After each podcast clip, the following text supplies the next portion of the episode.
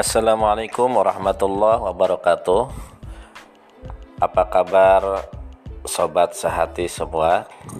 Di mana pun anda berada Tidak terasa kita akan memasuki bulan suci Ramadan Tahun 1443 Hijriah.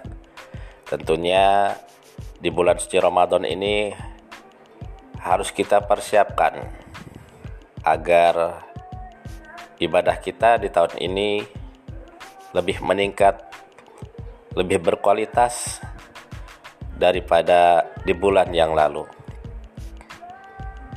Oleh karena itu, mari kita persiapkan diri, kita bulatkan tekad, luruskan niat. Di bulan suci Ramadan ini nanti kita akan penuhi dengan kegiatan-kegiatan yang dapat mendatangkan pahala dan ridha Allah Subhanahu wa taala. Ingat bahwa bulan suci Ramadan adalah bulan yang penuh berkah. Setiap amal soleh dilipat gandakan oleh Allah Subhanahu wa taala. Persiapkan dari sekarang tinggal beberapa hari lagi kita akan memasuki bulan suci Ramadan.